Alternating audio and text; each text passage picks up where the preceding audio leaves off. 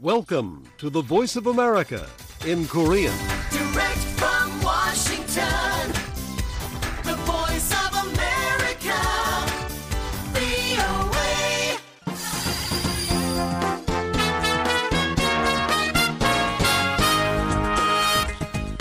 여러분 안녕하십니까? 여기는 미국의 수도 워싱턴에서 보내드리는 VOA 방송입니다. 지금부터 VOA 저녁 방송을 시작하겠습니다. VOA 방송은 매일 새벽 2시부터 3시까지, 그리고 매일 아침 4시부터 6시까지, 또 저녁 8시부터 자정까지 세 차례 보내드립니다.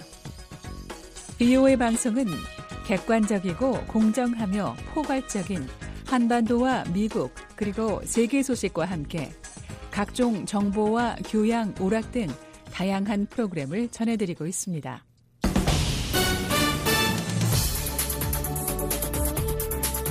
VOA 세계뉴스입니다. 러시아군이 오늘 새벽 우크라이나 전역에 미사일 공격을 가했다고 우크라이나 공군이 밝혔습니다.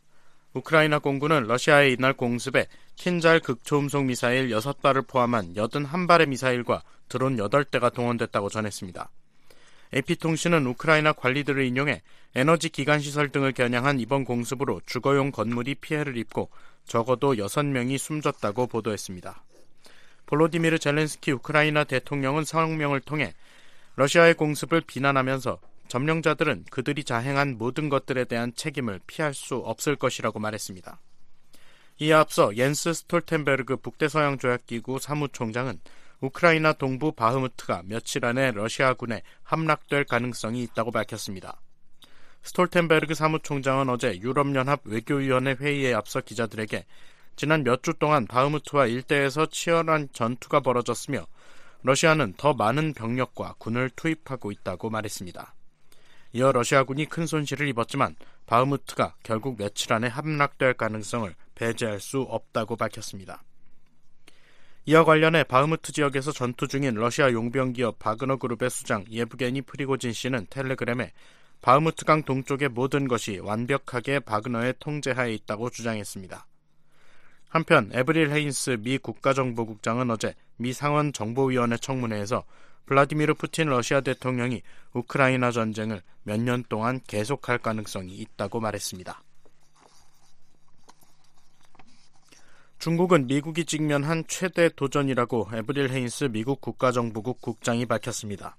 헤인스 국장은 어제 미 정보당국의 연례 위협 평가를 주제로 열린 미 상원 정보위원회 청문회에서 중국이 전 세계에서 경제적, 기술적, 정치적, 군사적으로 미국에 점점 도전하고 있다며 이같이 말했습니다. 그러면서 말할 필요조차 없이 중국은 우리에게 다른 나라와 비교할 수 없는 우선순위라고 강조했습니다. 헤인스 국장은 특히 중국 공산당은 중국을 강대국으로 만들겠다는 시진핑 국가주석의 비전을 실행하기 위해서는 미국의 힘과 영향력을 제거해야 한다고 점점 더 확신하고 있다고 설명했습니다. 헤인스 국장은 또 러시아의 우크라이나 침공에 대한 세계적 반발에도 중국은 미국에 계속해서 도전하기 위해 러시아와 외교, 국방, 경제, 기술 협력을 유지할 것이라고 말했습니다. 헤인스 국장은 중국과 러시아가 북대서양 조약기구 동맹국들과 같은 형태의 동맹국이 될 것으로 보진 않지만 모든 분야에서 협력이 증대되고 있다고 밝혔습니다. 시진핑 중국 국가주석은 어제 중국군의 역량을 최, 신속하게 세계 최고 수준으로 끌어올려야 한다고 밝혔습니다. 시 주석은 이날 제14차 전국인민대표대회 군경부대 대표단 회의에 참석해 국가 전략 역량을 강화할 것을 강조하면서 이같이 말했습니다. 시 주석은 전략적 위험에 대처하고 전략적 이익을 수호하며 전략적 목표를 달성하기 위한 전반적인 힘을 체계적으로 향상시키기 위해 국가 전략 역량을 극대화해야 한다고 밝혔습니다. 시 주석은 또 과학과 기술 자립을 가속화하고 비상 분야에서 전략적 역량을 강화하며 산업과 공급망을 더 탄력적으로 만들기 위한 방안들을 제시했습니다. 여기에는 국가 비축량을 국가 안보를 더욱 잘 보호할 수 있도록 하고 직접 회로에서 항공우주 분야에 이르는 10대 핵심 분야에서의 주도권 확보와 수십 년간 지속된 민군 통합 캠페인 등 다양한 국가 전략이 포함됐습니다. 한편 중국 전인대는 내일 전체 회의에서 시 주석의 국가 주석 3연임을 확정할 것으로 알려졌습니다. 크리스토퍼 레이 미 연방수사국 FBI 국장은 중국 정부가 동영상 공유 앱인 틱톡을 이용해 미국인 사용자 수백만 명의 정보를 통제할 수 있다고 말했습니다.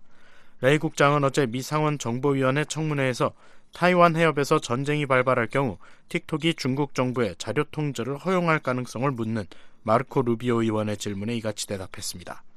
레이 국장은 모든 위험과 위협을 아우르는 가장 근본적인 부분은 우리나라에서 매우 신성한 민간과 공공부문의 차이가 중국 공산당의 운영 방식에는 존재하지 않는다는 점이라고 말했습니다. 그러면서 중국 정부가 틱톡을 이용해 수백만 개 장치의 소프트웨어를 통제하고 타이완이나 다른 문제와 관련해 미국인들을 분열시키기 위한 기법을 추진할 수 있다고 설명했습니다. 틱톡은 궁극적으로 중국 정부가 통제할 수 있는 도구이며 이는 국가 안보에 대한 우려를 환기시킨다고 레이 국장은 말했습니다. VOA 세계뉴스 김시영입니다.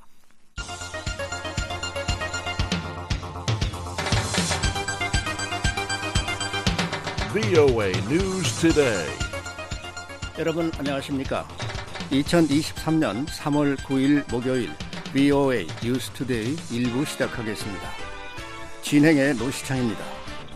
이 시간에 보내드릴 주요 소식입니다. 윤석열 한국 대통령이 오는 16일 일본을 방문해 기시다 후미오 총리와 정상회담을 갖는다고 한국 대통령실이 밝혔습니다. 미 국무부는 미 한일 3자 확장 억제 협의체 창설론에 대한 입장을 묻는 질문에 두 동맹국과의 공약이 철통같다며 삼국 협력이 중요하다고 밝혔습니다. 권영세 한국통일부 장관은 현재 북한 상황을 지속 가능하지 않은 상태로 평가하고 미래에 기초한 정책을 펼 것을 북한 지도부에 촉구했습니다. 내일 북한 날씨 대체로 맑겠으나 밤에 함경북도 동해안에 눈이 오는 곳이 있겠습니다. 아침 최저 기온 영하 4도에서 영상 5도, 낮 최고 5도에서 20도, 바다의 물결은 동해 서해 앞바다 모두 0.5 내지 1.5m로 일겠습니다. 첫 소식입니다. 윤석열 한국 대통령이 다음 주 일본을 방문해 기시다 후미오 총리와 정상회담을 갖습니다. 한국 정부의 일제 강제 징용 해법으로 양국 관계 개선의 계기가 만들어진 상황에서 이루어진 한국 대통령의 4년 만의 방일입니다. 서울에서 김한영 기자가 보도합니다. 윤석열 한국 대통령이 일본 정부 초청으로 오는 16일부터 1박 2일간 일본을 방문해 기시다 후미오 총리와 정상회담을 갖는다고 한국 대통령실이 9일 밝혔습니다. 일본 정부 대변인인 마스노 히로카즈 관방 장관도 이날 정례회견에서 윤 대통령 방위를 알리며 기시다 총리가 윤 대통령과 회담하고 만찬도 함께할 예정이라고 발표했습니다. 지난해 5월 취임한 윤 대통령의 첫 방일이고 한국 대통령으로선 2019년 6월 문재인 당시 대통령이 주요 20개국 정상회의 참석차 오사카를 찾은 이후 약 4년 만입니다. 윤 대통령 방일은 한국 정부가 지난 6일 양국 간 갈등 현안이었던 일제 강점기 강제 징용 피해 배상 문제를 한국이 독자적으로 해결하겠다는 방침을 밝히고 일본 정부도 역대 내각의 역사 인식을 계승한다는 입장 발표를 통해 호응하는 흐름 속에서 이루어진 겁니다. 윤 대통령 방일은 실무 방문이 될 것이라고 마스노 장관은 전했습니다. 대통령 방문은 형식상 국빈 방문, 공식 방문, 실무 방문, 사적 방문으로 나뉘는데 촉박한 일정을 고려해 실무 방문으로 가닥이 잡힌 것으로 보입니다. 두 정상은 지난해 11월 13일 캄보디아 프놈펜에서 아세안 관련 정상회의를 계기로 양자회담을 가진 바 있습니다. 이번 회담에선 강제징용 피해배상 갈등에서 파생된 일본의 한국에 대한 수출 규제와 한일 군사정보 보호협정 문제를 매듭짓기 위한 논의가 이루어질 것으로 보입니다. 한국 대통령실 고위 관계자는 이날 브리핑에서 수출 규제 관련해선 일본 정부의 전향적인 입장이 대외적으로 발표될 것으로 안다며 지소미아 역시 한일 관계 개선에 따라 어떻게 전개될지 추가로 나오는 대로 말하겠다고 설명했습니다. 정상회담 계획 말고 다른 구체적인 일정은 공개되지 않았고 양국이 상세 일정을 조율 중인 것으로 전해졌습니다. 대통령실은 이번 방문으로 12년간 중단됐던 한일 양자 정상교류가 재개되며 이는 한일 관계 개선과 발전에 중요한 이정표가 될 것이라며 양국 정상이 정례적으로 상대국을 오가는 정상 셔틀 외교 복원을 공식화했습니다. 한일 셔틀 외교는 지난 2011년 10월 노다 요시히코 총리가 방한하고 같은 해 12월 이명박 대통령이 방일한 이후 중단됐습니다.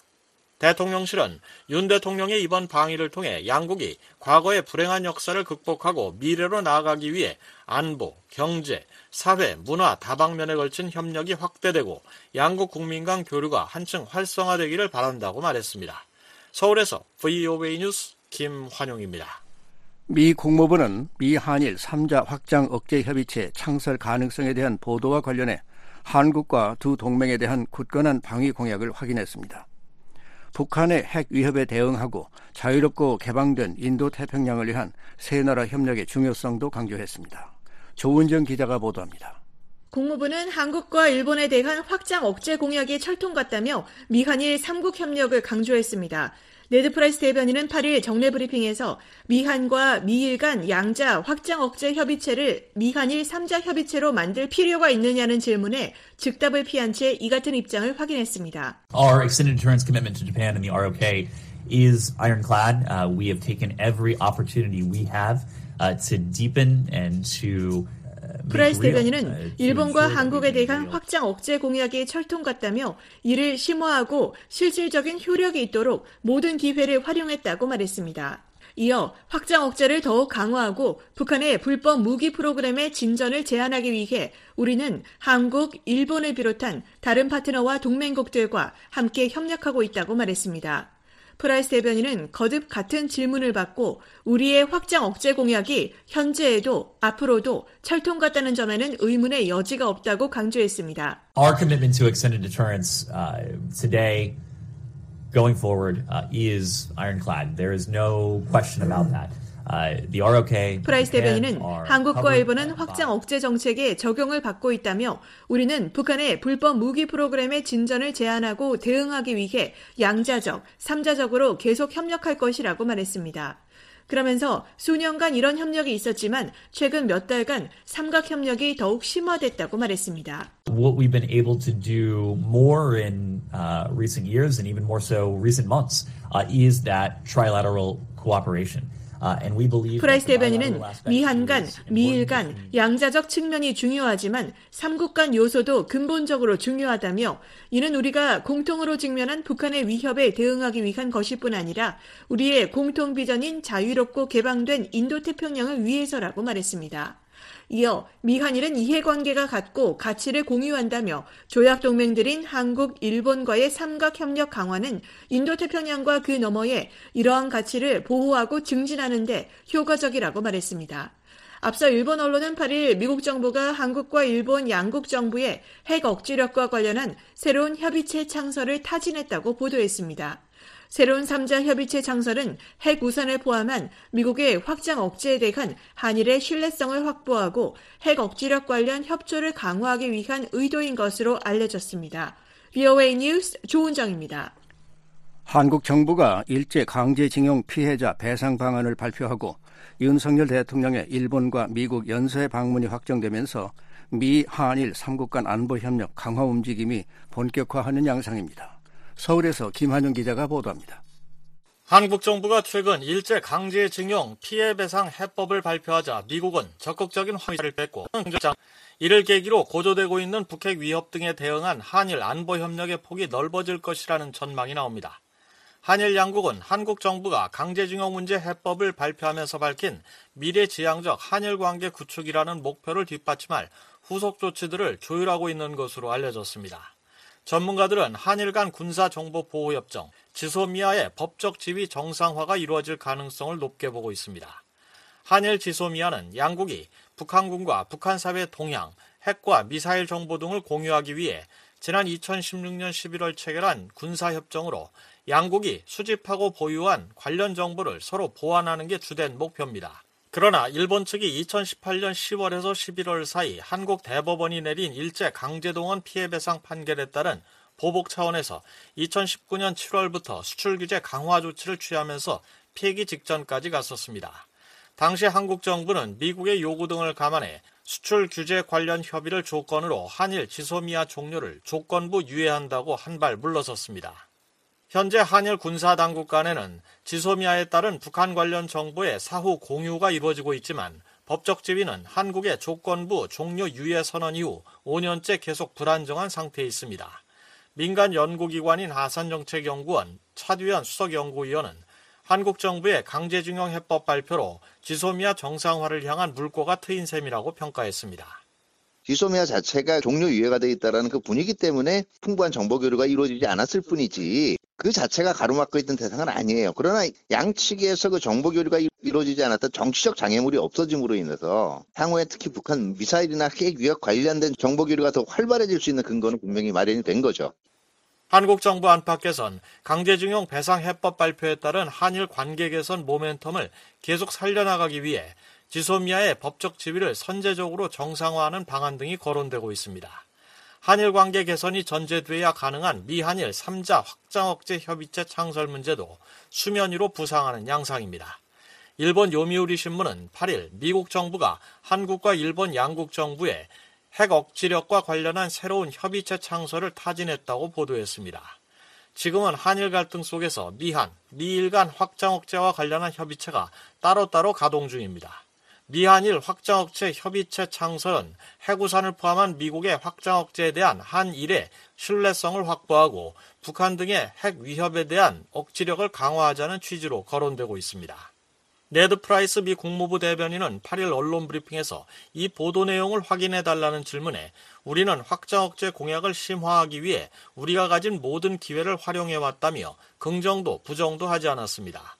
프라이스 대변인은 또 미한, 미일 양자 협의를 넘어 미한일 3국 차원에서 확장 억제를 심화할 필요성에 대한 질문에 북한의 불법 무기 프로그램의 진전을 제한하고 대응하기 위해 양자와 3자 차원에서 할 수 있는 모든 방법을 통해 함께 계속 협력할 것이라고 대답했습니다. 한국 정부는 신중한 태도를 보이고 있습니다. 전하규 국방부 대변인의 9일 정례 브리핑 발언 내용입니다. 한미 양국은 북한의 핵 미사일 위협 대비 확장 억제력을 강화하기 위한 어, 다양한 협의체를 현재 운영하고 있습니다. 이러한 협의체들이 보다 효과적으로 작동될 수 있는 방안에 대해서 한미 간에 긴밀히 협의하고 있습니다. 한국 정부 소식통은 9일 VOA와의 전화 통화에서 한국도 미국, 일본과의 안보 협력 강화를 원하지만 미한일 확장 억제 협의체의 경우엔 주요 경제 파트너인 중국을 자극할 수 있다는 점에서 신중한 태도를 보이고 있다고 말했습니다. 한국 내 일각에선 3국 확장 억제 협의체가 북핵 대응에 특화된 미한의 맞춤형 확장 억제 전략과 상충할 소지가 있다는 우려도 제기하고 있습니다. 박원건 이화여대 북한학과 교수는 향후 북한의 핵과 미사일 위협에 대한 미한일 안보 협력이 보다 구체화할 것으로 전망했습니다. 박 교수는 세 나라가 북한 미사일 발사에 대응한 실시간 정보 공유와 탐지, 요격 등 각자의 역할을 숙달하는 합동 훈련들이 이루어질 것으로 내다봤습니다. 북한이 미사일을 쐈을 때의 실시간 정보 공유, 그 다음에는 탐지 식별, 그 다음에 최종 요격까지 하나의 사이클이거든요. 그래서 북한 핵에 대한 대응은 한미일이 그 형태로 발전을 시켜 나가는 방향으로 갈 가능성은 있습니다. 그 첫 번째가 지소미하고 거기서 한 발 더 나가는 게 실시간 경보 정보를 공유하는 거고 한국 정부 산하 국책연구기관인 통일연구원 홍민 북한 연구실장은 미국은 인도태평양 전략의 일환으로 미한 동맹을 미일 동맹 수준으로 끌어올리고 미한일 안보 협력을 강화하고자 한다며 한국과 일본도 이에 부응하는 양상이라고 진단했습니다. 미국이 이 영내에서의 전쟁을 억제하고 상황을 관리하고 또 북한과 중국이 대만 문제나 또 한반도 차원의 문제에서 군사적인 충돌선을 넘지 않도록 억제하는 부분들 이런 부분들에서 한일이 필수적으로 같이 협력을 할 수밖에 없다. 뭐 이런 구도를 견인하고 있는 게 아닌가. 그리고 일본과 이제 한국도 각각의 이해 측면에서 거기에 부합하는 것이 필요하다고 판단하고 강화를 하고 있는 지 않을까라는 생각이 듭니다. 하지만 한일 관계 개선을 낙관할 수만은 없다는 관측도 나옵니다. 한국 정부의 강제징용 해법엔 일본 전범 기업의 배상 참여는 포함되지 않았고 일본 측은 한국 측의 일본 기업 참여 요구를 받아들이지 않고 있습니다. 일본 측은 한국 정부의 해법에 대해 긍정적으로 평가한다는 것 외에는 상응 조치가 없는 겁니다. 한국 내에선 윤석열 대통령이 오는 16일부터 이틀간 일본을 방문해 기시다 후미오 총리와 가질 예정인 정상회담에서 일본 측이 한국의 강제징용 해법에 호응하는 후속 조치를 내놓을지 주목하고 있습니다. 서울에서 VOA 뉴스 김환영입니다. 미국 정보당국은 김정은 북한 국무위원장이 핵무기를 포기할 생각이 없다고 평가했습니다. 미 국가정보국장은 북한이 미국과 동맹국을 겨냥한 핵과 미사일 역량을 계속 강화하고 있다고 밝혔습니다. 이재훈 기자가 보도합니다. 미 국가정보국장실은 8일 공개한 미 정보당국의 연례 위협평가 보고서에서 김정은은 거의 확실하게 핵무기와 대륙간 탄도미사일을 자신의 독재 통치의 궁극적인 보증수단으로서 보고 있다고 밝혔습니다. 그러면서 김정은은 시간이 지나면 핵보유국으로서 국제적인 인정을 받을 것으로 믿고 그런 프로그램들을 포기할 생각이 없다고 평가했습니다. 또 김정은은 자신의 잔혹한 독재 체제에 도움이 된다고 여기는 국제 환경에서 북한의 입지를 확보하려고 시도하고 있을 것이라며 중국과 러시아 정부의 외교 정책 우선순위에 대한 북한의 거듭된 공개적 지지는 이런 관측을 입증한다고 밝혔습니다. 에브릴 헤인스 미 국가정보국장은 이날 연례 위협평가 보고서와 관련한 상원 정보위원회 청문회에서 북한은 이란과 마찬가지로 확산 우려로 남아있다고 밝혔습니다. North Korea similarly remains a proliferation concern as it continues its efforts to steadily expand and enhance. 헤인스 국장은 북한이 영내 안보 환경을 자신들에게 유리하게 재편하고 사실상 핵 보유국으로서의 지위를 강화하기 위해 공격적이고 불안정을 야기할 수 있는 행동을 주기적으로 이용하면서 미국과 동맹국을 겨냥한 핵과 재래식 역량을 꾸준히 확장하고 강화하기 위한 노력을 지속하고 있다고 말했습니다. 미 정보당국은 보고서에서 북한의 핵실험 재개 가능성도 언급했습니다. 보고서는 김정은은 국가안보 구조의 중심축으로서 핵무기 확대와 유지에 여전히 매우 전념하고 있다며 북한은 전술 핵 작전을 용이하게 하기 위해 공표한 군사 현대 목표를 더욱 진전시키기 위해 핵실험을 준비하고 있을 것이라고 분석했습니다. 또 북한은 한반도와 영내 미사일 방어망을 격퇴하고 주권에 대한 공격으로 여겨지는 어떠한 것에도 군사적으로 대응하겠다는 위협을 가하는 것을 목표로 미사일 전력을 추구하고 있을 것이라며 그렇게 함으로써 핵역량을 갖춘 미사일 프로그램을 통해 한국군과 영내 미군에 대한 전략적 우위를 확립하려고 한다고 밝혔습니다. 이어 북한은 2022년 9월 이후 미한 연합훈련 시기에 맞춰 이에 대응하기 위해 미사일 발사와 군사적 시위를 했다며 미국과 한국이 행동을 바꾸도록 압박하고 윤석열 한국 대통령의 강경한 대북 정책에 대응하기 위한 시도였을 것이라고 분석했습니다. 북한의 각종 미사일 시험이 계속될 것이라는 전망도 나왔습니다. 보고서는 김정은은 미국과 영내 미사일 방어망을 회피하기 위해 점점 더 능력 있는 미사일 전력을 구축하기 위한 노력을 계속 우선시하고 있다며 기술적 목표를 검증하고 억지력을 강화하며 미사일 시험을 정상화하기 위해 순항미사일과 ICBM, 극초음속 활공체 등 미사일 시험을 계속 지시할 것이라고 분석했습니다. 그러면서 북한은 이런 새로운 미사일 시스템 개발을 지원하기 위해 유엔 제재를 위반하며 주로 중국과 러시아로부터 다양한 이중 용도 품목을 계속 수입하고 있다고 지적했습니다. 보고서는 북한군은 미국과 동맹국들의 심각한 위협을 가할 것이라며 김정은에게 외부 계획을 억지하고 재래식 전력의 지속적인 결함을 상세하며 강압을 통한 그의 정치적 목표를 진전시킬 수 있는 다양한 선택지를 제공하기 위해 고안된 틈새 역량에 계속 투자할 것이라고 내다봤습니다. 북한의 사이버 프로그램에 대해선 정교하고 민첩한 스파이 행위와 사이버 범죄 및 공격 위협을 가하고 있다고 평가했습니다. 보고서는 북한의 사이버 전력은 발전했고 미국 내 광범위한 표적군을 포함한 다양한 표적을 상대로 광범위한 전략적 목표를 달성할 수 있는 역량을 충분히 갖췄다고 밝혔습니다. 또 북한은 미국 내 일부 주요 기반 시설망을 일시적이고 제한된 수준으로 교란하고 기업망을 방해할 수 있는 전문성을 보유하고 있을 것이라고 분석했습니다. 이어 북한의 사이버 프로그램은 암호화폐 탈취를 수행하고 재정적으로 동기가 부여된 사이버 작전 범위를 다각화하는 한편 첨단 사회공학 기법을 계속 활용함으로써 사이버 범죄의 세계적 추세에 계속 맞춰나가고 있다고 밝혔습니다. 한편 보고서는 북한이 코로나 규제와 일부 팬데믹 대응 조치 시행과 집행을 위해 군에 의존한 것은 단기적으로 북한군의 전반적인 전투 준비 태세를 감소시켰을 수 있지만 주요 부대는 여전히 전시 임무 수행 능력을 유지하고 있을 것이라고 밝혔습니다. VOA 뉴스 이존입니다. 유엔 인권기구가 세계 여성의 날을 맞아 북한 당국에 심각하고 만성적인 여성 인권 침해를 인정하고 개선 조치를 추진할 것을 촉구했습니다. 한국과 캐나다도 북한 여성이 이중 차별을 받고 있다며 여성권 지위가 향상돼야 한다고 밝혔습니다. 김영건 기자가 보도합니다. 3월 8일은 유엔이 1977년 제정한 세계 여성의 날입니다. 여성의 권리와 지위 향상을 강조하고 여성이 이룬 업적을 인정받는 날이기도 합니다. 안토니오 구테우스 유엔 사무총장은 6일 뉴욕 유엔 본부에서 개막한 제67차 여성 지휘위원회 축사를 통해 유엔은 모든 곳에서 여성과 여아들과 연대하고 있다고 강조했습니다. At a time when women's rights are being abused, threatened and violated around the world. 세계 곳곳에서 여성의 권리가 탄압되고 위협받고 침해당하고 있고 가부장제가 반격하고 있지만 유엔과 국제사회도 이에 대응하고 있다는 것입니다. 유엔은 특히 북한 여성의 인권 상황에 대해 지속적으로 심각한 우려를 나타내고 있습니다. 서울 유엔 인권 사무소는 8일 BOA 보낸 성명에서 북한 헌법은 여성에게 동등한 권리와 지위를 부여하고 정부는 그들의 관점에서 양성평등이 달성됐다고 밝히고 있지만 북한에서 발생하는 광범위하고 폭넓은 인권 침해는 잘 기록되어 있다고 지적했습니다.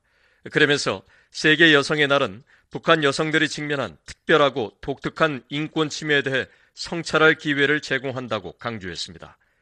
이어 여성의 상황을 정확히 이해해야 이런 인권 침해를 해결할 의미 있는 공고가 이뤄질 수 있다며 첫 단계로 북한은 성차별이 국내에서 발생하고 있음을 인정해야 한다고 밝혔습니다.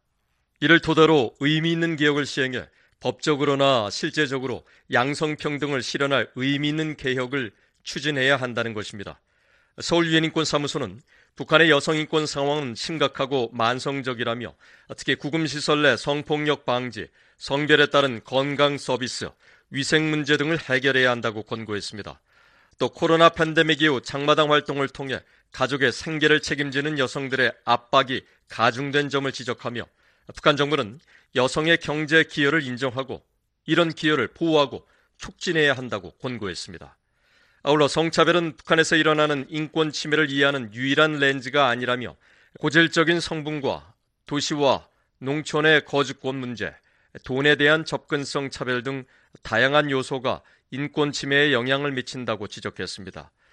서울 유엔인권 사무소는 이날 별도로 트위터를 통해 북한 내 성평등 증진을 위한 다섯 가지 제언을 올렸습니다. 차별적 고정관념과 가부장적 태도 철폐, 법과 실제 적용에서 성평등의 보장, 고위직 여성 비율의 확대 등을 추진해야 한다는 것입니다. 이신화 한국 외교부 북한인권 국제협력 대사는 이와 관련해 8일 VOA와의 전화 통화에서 가족의 생계를 책임지면서도 이중차별을 받는 북한 여성들의 상황을 주목해야 한다고 말했습니다. 여성이 그렇게 열심히 일을 하면서 그와 동시에 어, 가정폭력이나 성적 착취나 뭐 여러 가지 다양한 차별적, 하대적 그 문화 속에서 좀 이중으로 고충을 받고 있는 그런 문제를 굉장히 안타깝게 생각하고 이제 국제사회가 힘을 합쳐서 어떻게 그것을 개선할 것인가를 노력해 보는 것이 굉장히 중요할 것 같습니다. 이 대사는 특히 여성은 꽃이라고 하는 등 온갖 미사여구를 모두 동원하면서도 실제로는 여성을 돌보지 않는 북한 정권의 행태에 대해서도 자성이 필요하다고 지적했습니다. 자본주의 사회에서는 여성 천시가 지배하고 있다라고 그러고 본인들은 남녀 평등이 되어 있는 축복받은 천국에서 살고 있다라고 말을 하는데 그게 그 남녀 평등권 법령을 공포한 것이 북한 여성들의 실질적인 인권이나 어떤 삶의 질을 개선한 거는 아니지 않습니까? 그냥 그건 진짜 보여주기, 보여주기식인 거고 그런 불편한 진실이라고 저는 생각을 합니다. 세계 곳곳에서는 8일 세계 여성의 날을 기념하는 다양한 행사가 열렸습니다. 서울의 캐나다 대사관은 이날 민간단체와 함께 북한 여성 문제를 주제로 행사를 열었습니다. 캐나다 대사관은 트위터를 통해 북한 인권단체 한미래와 함께 생존자 증언에 기반한 북한 내 젠더 기반 폭력 책임 규명을 위한 진지하고 강력한 내용의 브리핑을 주최했다고 밝혔습니다. 그러면서 캐나다는 북한의 인권 침해에 대한 책임을 규명하고자 하는 노력을 적극 지지한다고 덧붙였습니다. 500여 년의 역사를 자랑하는 영국 런던의 웨스트민스터 스쿨에선 이날 탈북민 인권 활동가 박지현 씨의 강연이 열렸습니다. 박 씨는 행사 후 VOA에 양성평등도 중요하지만 북한 여성권을 실질적으로 개선하기 위해선 북한 체제의 변화가 불가피하다는 점을 200여 명의 학생들에게 강조했다고 말했습니다. 학생들한테 제가 얘기했던 게 그거예요.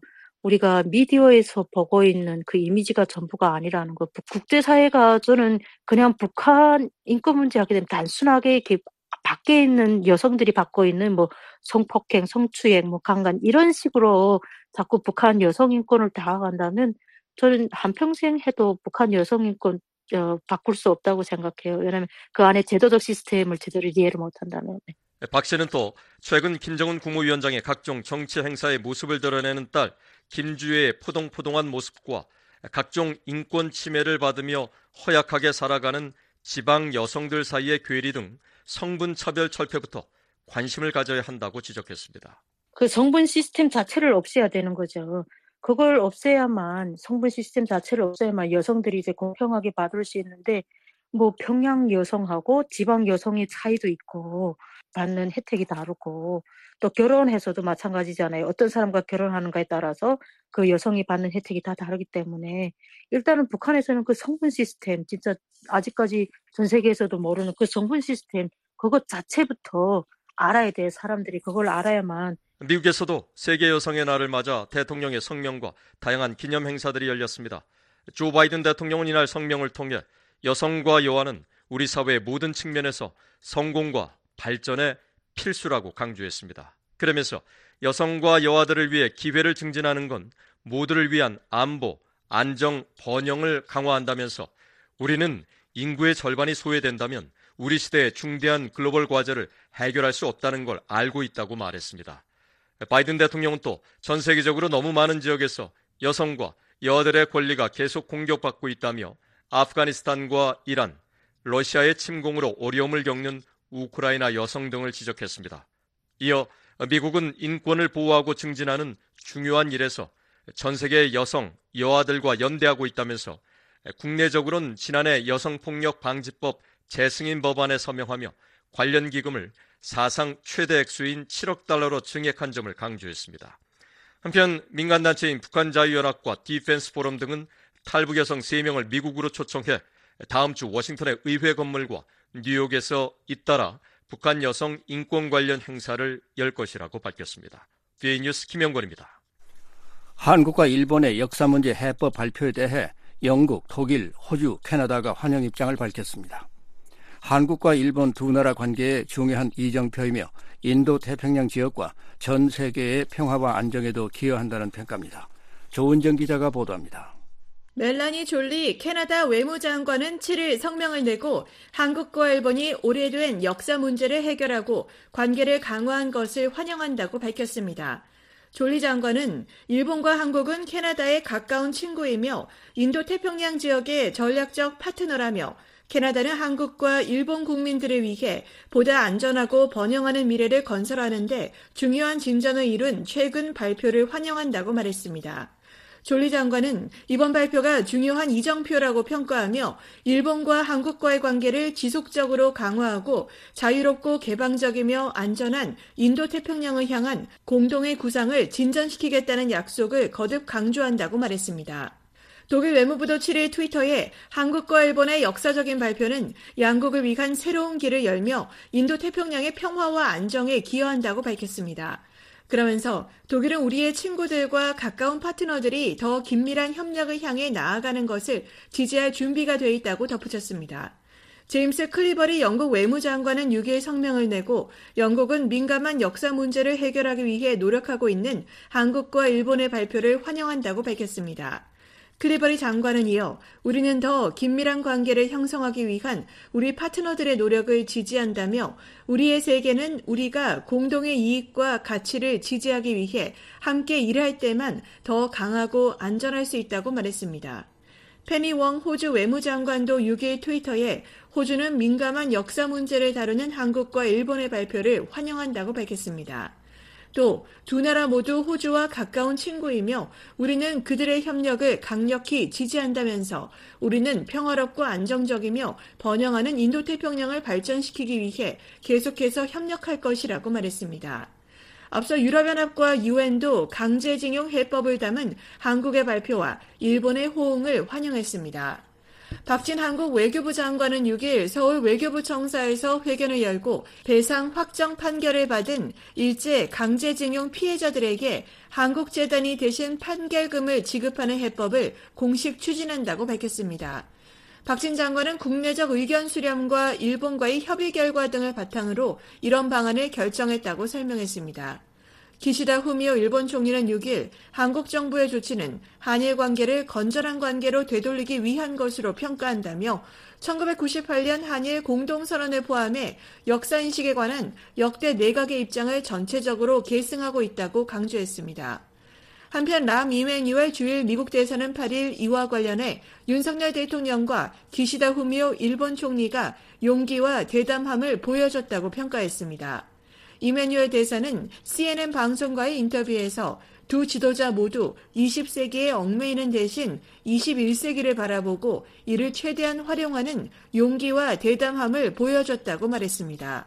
이어 지도력은 자신이 왜 그것을 하고 있는지 알 만큼 충분히 이상적이면서도 그 일을 이뤄낼 수 있을 만큼 강인한지를 통해 시험할 수 있다며 두 정상이 모두 이 시험을 통과했다고 말했습니다. 이메뉴얼 대사는 한편 이날 인터뷰에서 인도태평양 지역에서 미국과 동맹들의 군사 협력에 대해서도 발언했습니다. 이메뉴얼 대사는 미국과 인도태평양 협력국들이 군사력을 증강하고 연합훈련을 강화하는 것은 중국을 봉쇄하기 위해서가 아니라 중국의 더 심한 공격을 억제하기 위한 것이라고 말했습니다. 그러면서 구체적으로 중국이 최근 국경 분쟁 중인 인도와 무력으로 충돌하고 필리핀군 물자 보급선에 레이저를 쏘며 일본의 배타적 경제 수역에 미사일을 발사하고 중국 인민해방군 군용기가 미국, 캐나다, 호주 정찰기에 위협 비행했다고 지적했습니다. 이메뉴얼 대사는 일본이 한국, 호주, 인도, 영국 등과 협력 관계를 구축한 반면 중국은 러시아, 북한, 이란 등과 함께하고 있다며 미국에는 사귀는 친구들을 보면 그 사람을 안다는 말이 있다고 말했습니다. 이어 지난 18개월간 바이든 정부는 동맹과 파트너들을 결속시켜왔다고 밝혔습니다. 이메뉴얼 대사는 중국이 이해하지 못하는 자유의 중력이라는 이유 때문에 전 세계 국가들이 일본이나 한국, 미국에 화답할 것이라고 말했습니다. VOA 뉴스 조은정입니다. 한국의 권영세 통일부 장관이 현재 북한 상황을 지속 가능하지 않은 상태로 평가하고 미래에 기초한 정책을 펼 것을 북한 지도부에 촉구했습니다. 권 장관은 VOA와의 특별 인터뷰에서 북한인들이 바깥 세계에 눈을 뜨는 것이 오히려 체제 존속에도 유리하다며 그런 변화가 절실하다고 강조했습니다.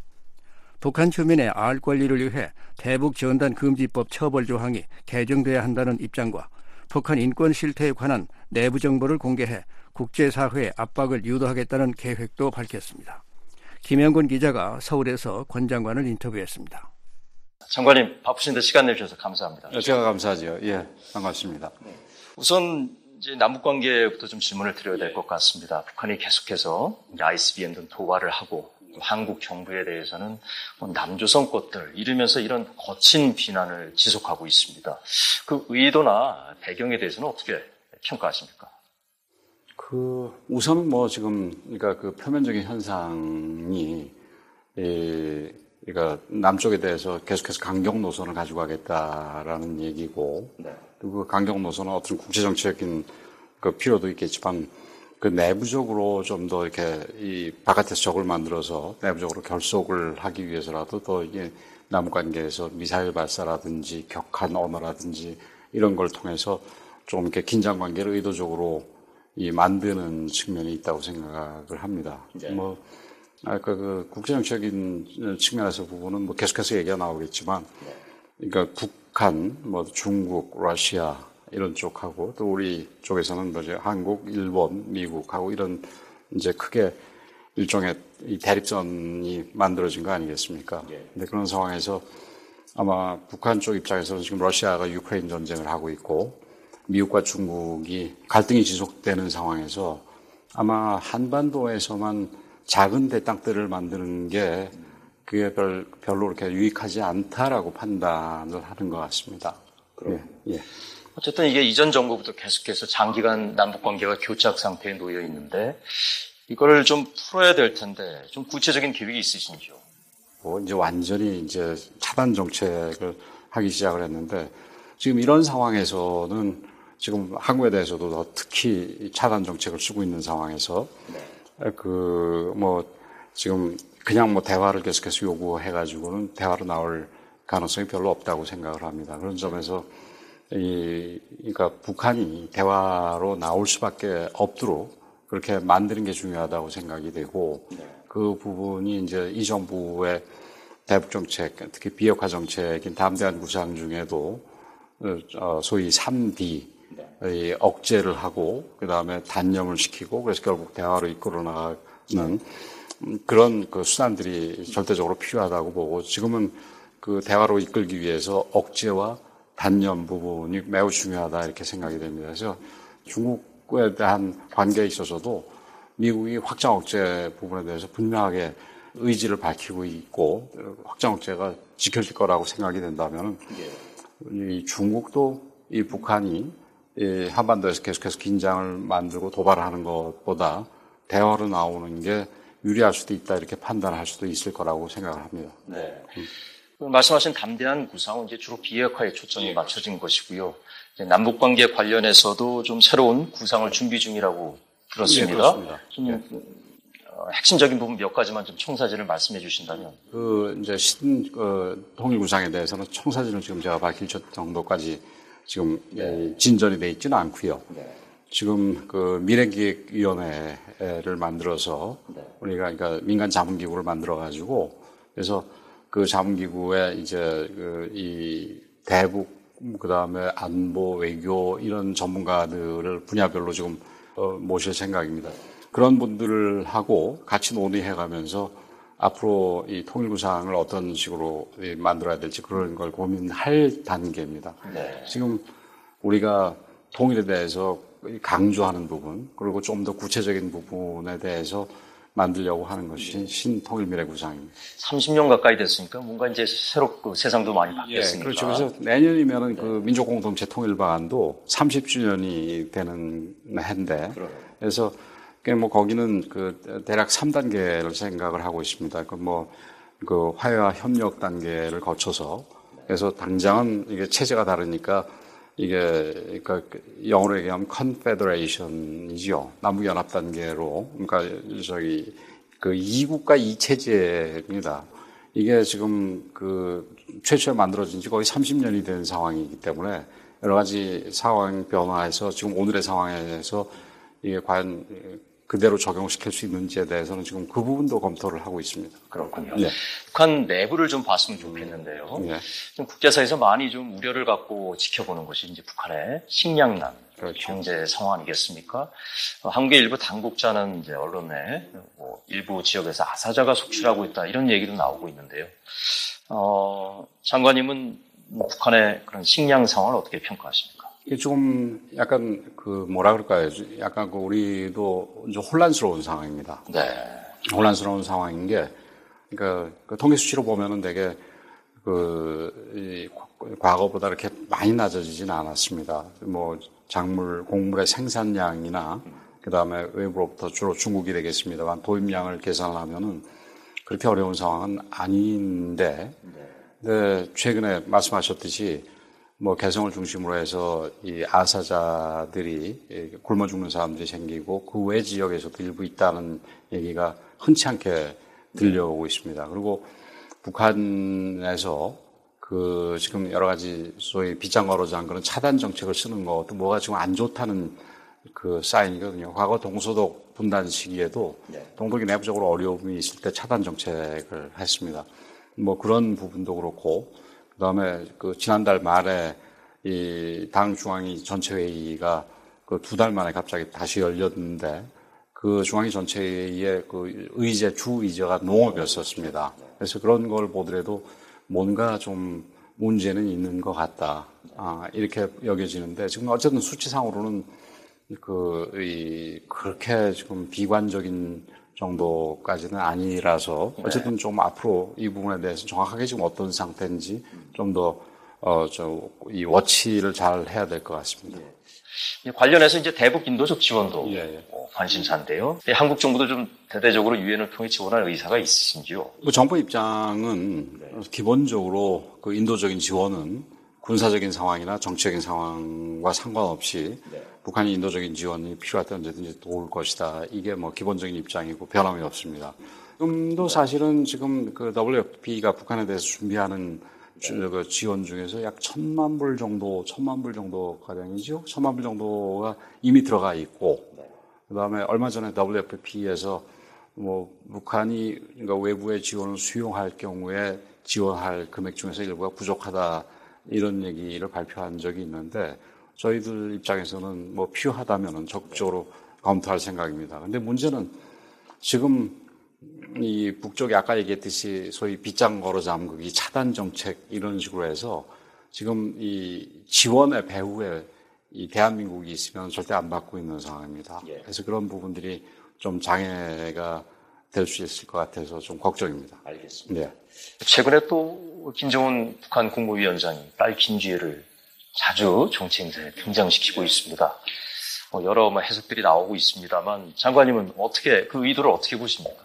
글쎄요, 뭐, 그러니까 일단은 광고의 목적, 홍보의 목적이라면 북한이 어느 정도 선전에 하- 저기 성공하지 않았나 이렇게 생각을 하는데, 근데 뭐 여러 가지 해석들이 있습니다. 우선 뭐 가장 그 눈에 띄는 그 해석, 그리고 논란이 많은 해석이 과연 김주애가 후계자냐, 뭐 이런 얘기가 있습니다만은 그 부분은 조금 이른 거 아닌가 이렇게 생각이 됩니다. 우선 김정은의 나이가 지금 뭐 이제 40 정도 된 상황이고, 그 다음에 북한이라는 체제가 굉장히 그, 이 군사 국가처럼 돼 있는 상황에서, 그리고 또 굉장히 가부장적인 사회에서 여성 지도자가 과연 가능하겠느냐, 이런 여러 점들을 고려할 때, 아직 김주애가 후계자다 이렇게 보는 건 조금 잃는 것 같고, 그럼 나머지 이제 생각할 수 있는 부분이 그럼 도대체 뭐냐인데, 일단은 그, 그러니까 지난 2월 8일 열병식 때도 봤듯이 백두 혈통 결사 보위를 뭐 그 앞에서 외치고 이러는 걸 볼때 일단은 그 이 4대 세습을 하겠다라는 의지가 분명한 게 아닌가. 이 김주애가 백두혈통을 상징하기도 하지만 또 다른 한편으로는 그 어떤 미래 세대를 상징하기도 하니까 이런 뭐 미사일과 무슨 핵이라든지 이런 걸로 이 돈을 엄청나게 쓰고 있는 것이 결국은 우리 미래 세대를 위한 것이다. 이런 그이 일종의 상징 조작으로 이 보여주고 싶어 하는 게 아닌가 이런 생각을 하고 있습니다. 물론 어느 한쪽으로 이게 섣불리 단정을 하고 그쪽으로 정책을 몰아가는 것보다는 여러 가지 가능성을 염두에 두고 어, 여러 가지 가능성에 다 대비하는 게더 어, 이 옳은 방향이 아닌가 이렇게 생각합니다. 윤석열 대통령께서 이제 올해 어, 신년 업무 보고라든가 이런 기회를 통해서 북한 인권의 중요성, 예. 네, 또 나라 북한 안팎으로 정보를 보내는 그런 인권의 그 문제를 좀 환기해야 된다는 여러 번 강조를 하셨는데 통일부 차원에서는 구체적으로 이런 북한의 인권 개선을 위해서 좀 어떤 계획을 갖고 계십니까? 우선 그 인권의 중요성 부분에 대해서는 저 개인적으로도 뭐 전적으로 동의를 합니다. 그리고 지금 이제 인권 문제를 전면으로 부각시키는 데 있어서 두 가지가 필요한데 하나는 북한의 인권 실상을 정확하게 알리는 거고 그러니까 영어로 무식하면 naming and blaming 이런 정도로 그쳐서는 전 곤란하고 실질적으로 북한의 인권을 어떻게 이 높일 수 있는지를 잘 생각을 해야 된다고 봅니다. 그래서 우선은 북한의 인권 상황이 아주 열악한 인권 상황을 국제사회에 알려서 국제사회에 어떤 압박이 이 형성이 될 수 있게 하기 위해서는 우선 알리는 게 널리 알리는 게 굉장히 중요하고 그런 면에서 이 여태까지 이제 통일부에서 북한 인권 실태를 탈북자 중심으로 조사를 해서 내부적으로만 갖고 있었는데 그 이 부분을 올해부터는 이제 공개를 할 생각입니다. VOA 특별 인터뷰 권영세 한국 통일부 장관과의 대담을 보내드렸습니다. 인터뷰에 김영건 기자였습니다.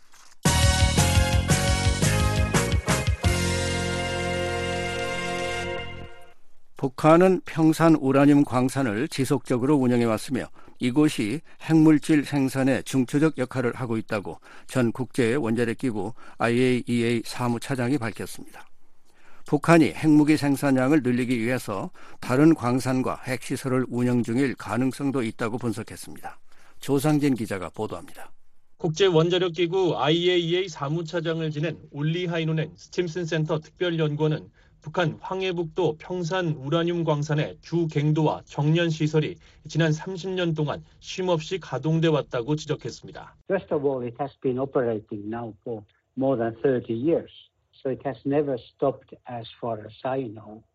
하이노넨 특별연구원은 8일 BOA와의 전화 통화에서 지난 7일 미국의 북한 전문 매체 38로스가 북한 평산 우라늄 광산의 일부 휴면 갱도에서 채굴 활동이 관측됐다고 보도한 데 대해 이같이 밝혔습니다. 그러면서 일부 갱도의 가동이 잠시 멈춘 것은 최근 몇 년간 있었던 비 피해와 태풍 등의 영향에 따른 갱도 보수 때문이었을 것으로 관측했습니다. 하이노넨 특별연구원은 그동안 평산 우라늄 광산 시설이 영변 핵시설 단지 등 북한의 다른 주요 핵시설에 가려 큰 주목을 받지 못한 것처럼 보이지만 실제로는 핵심적 역할을 수행하는 곳이라고 평가했습니다. It's a key. It's a key. You know, it's that's where the whole thing started. You know, that's where they produce we see. 평산 우라늄 광산은 북한의 핵과 관련한 모든 것이 시작된 곳이자 핵무기 생산에 중추적인 역할을 하는 핵심 시설로 계속 주시할 필요가 있다는 설명입니다.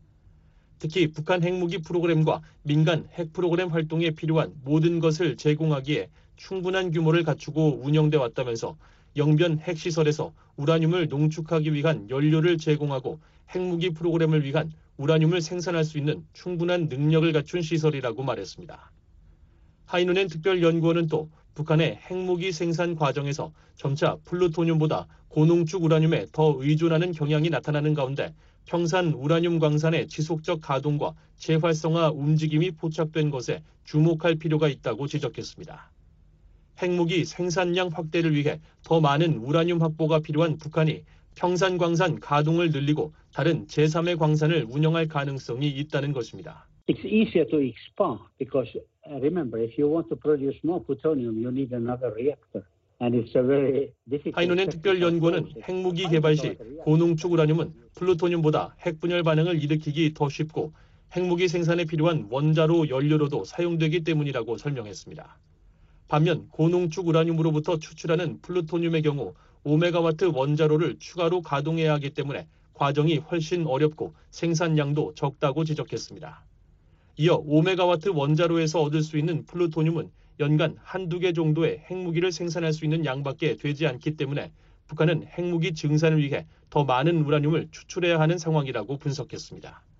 그러면서 북한은 평산에서 많은 우라늄을 확보했지만 더 많은 핵무기 생산 요구를 충족하기 위해 다른 광산을 찾고 싶을 것이라고 말했습니다. 하이노넨 특별연구원은 또 평산 광산 갱도 남서쪽에 위치한 우라늄 정년 공장에서 철도 차량이 드나드는 모습이 포착된 것에도 주목했습니다. 원자로 연료 사용을 위해 천연 우라늄 광석에서 우라늄을 추출하는 정년 공장과 광물을 농축하는 선광 장치가 있는 곳에서 차량 진출입이 있었다는 것은 처리 과정을 거친 물질을 어디론가 배송하고 있다는 뜻이라는 지적입니다. 그러면서 북한이 이를 우라늄 농축 시설이 있는 영변 핵시설과 알려지지 않은 미상의 핵시설로 보냈을 가능성이 크다고 관측했습니다. Certainly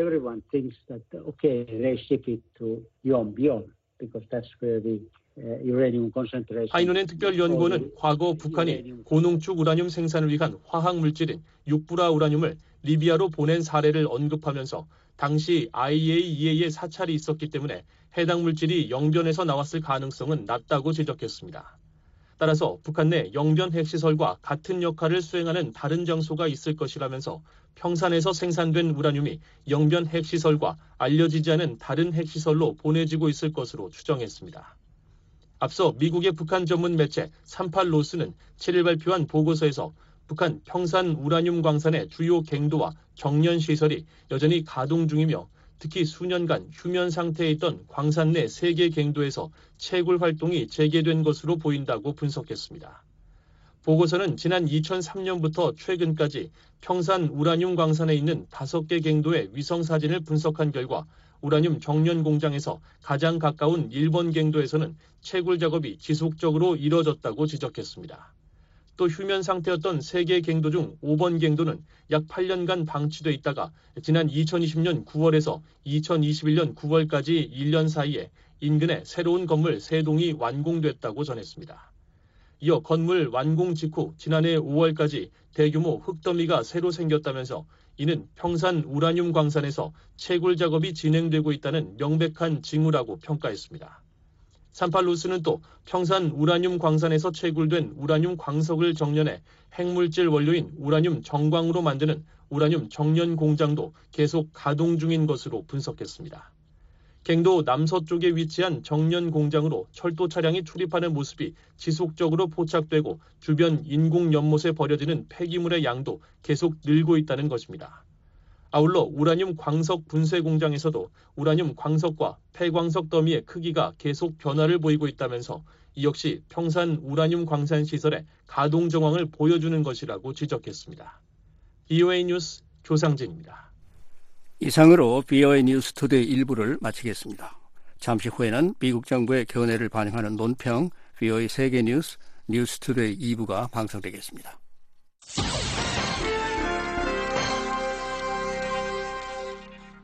미국 정부의 견해를 반영하는 논평입니다. 미국과 필리핀은 올 2분기에 발리카탄으로 알려진 연례 연합군사 훈련을 실시할 것입니다. 발리카탄은 어깨와 어깨를 의미하는 필리핀 말입니다. 로미오 브라너 필리핀 육군 사령관은 2015년 이후 가장 큰 연합훈련을 올해 실시할 것이라고 발표했습니다. 이 훈련은 중국의 강력하고 공격적인 움직임을 배경으로 실시될 것입니다. 가장 최근의 사건은 중국 해안경비대가 이달 초 남중국해에서 필리핀 해안경비대 선원들에게 레이저 광선을 쏜 사건입니다. 당시 이 선박은 필리핀군의 보급 임무를 수행 중이었던 필리핀 경비정이었습니다. 네드 프라이스 미 국무부 대변인은 성명에서 중국의 이런 행동은 도발적이고 안전하지 않아서 말라파스쿠아호 선원들이 일시적으로 실명했을 뿐만 아니라 제2 토마스 숄 주변에서 필리핀의 합법적인 작전을 방해했다고 말했습니다. 그러면서 넓게 보면 중국의 위험한 작전 행동은 지역의 평화와 안정을 직접적으로 위협하고 국제법에 의해 보장된 남중국해의 항해의 자유를 침해하며 규칙에 기반한 국제 질서를 훼손한다고 말했습니다. 중국은 2016년 국제재판소의 구속력 있는 판결에도 불구하고 남중국해에 대한 방대한 영유권 주장을 계속하고 있습니다. 패트릭 라이더 미 국방부 대변인은 트위터를 통해 중국의 이런 행위는 2016년 중재재판소가 제2 토마스 숄에 중국의 영유권이 없다는 판결과 미국과 필리핀을 포함해 주권과 국제법에 대한 국가들의 약속과 정면으로 배치된다고 말했습니다. 프라이스 국무부 대변인은 미국이 우리 필리핀 동맹국과 함께 있다며 남중국해 해안경비대를 포함한 필리핀군과 공공선박, 항공기에 대한 무력 공격은 1951년 체결된 미국 필리핀 방위조약 4조에 따라 상호 방위 조약을 발동할 것이라고 경고했습니다. 라이더 미 국방부 대변인은 트위터를 통해 미 국방부는 국제 질서에 기초한 규칙을 준수하기 위해 어깨를 나란히 하면서 필리핀 국군과 필리핀 해양경비대의 방위력을 강화하기 위해 필리핀 동맹국과 함께 노력할 것이라고 밝혔습니다. 미국 정부의 견해를 반영한 논평이었습니다. 이에 대해 의견이 있으신 분은 편지나 팩스, 전자메일을 보내주시기 바랍니다. 주소는 Voice of America, 약자로 VOA를 쓰신 뒤 코리안 서비스, 주소 330 Independence Avenue, SW, 워싱턴 DC 20237 USA입니다. 전자메일은 korean at voanews.com으로 보내주시기 바랍니다.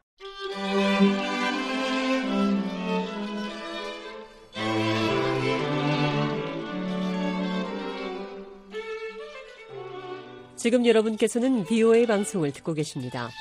BOA 방송은 인터넷으로도 시청하실 수 있습니다. 한반도시가 매주 금요일 오전 8시 한 주간의 세계 주요 뉴스와 지구촌 소식을 미국 수도 워싱턴에서 전해드립니다. 전 세계 네티즌의 관심 키워드, 세상을 바꾸는 글로벌 뉴스, 우리 이웃들의 살아가는 이야기 등을 유튜브와 www.voakorea.com에서 시청하실 수 있습니다. 또 매주 토요일 밤 9시에 방송되는 워싱턴 톡에서는 한 주간의 북한 관련 핫 이슈를 워싱턴 전문가들과 함께 분석해 드립니다. 미국의 다양한 시각으로 한반도 주요 현안들을 자세히 짚어드리는 워싱턴 토크 www.voakorea.com에서 만나보시기 바랍니다.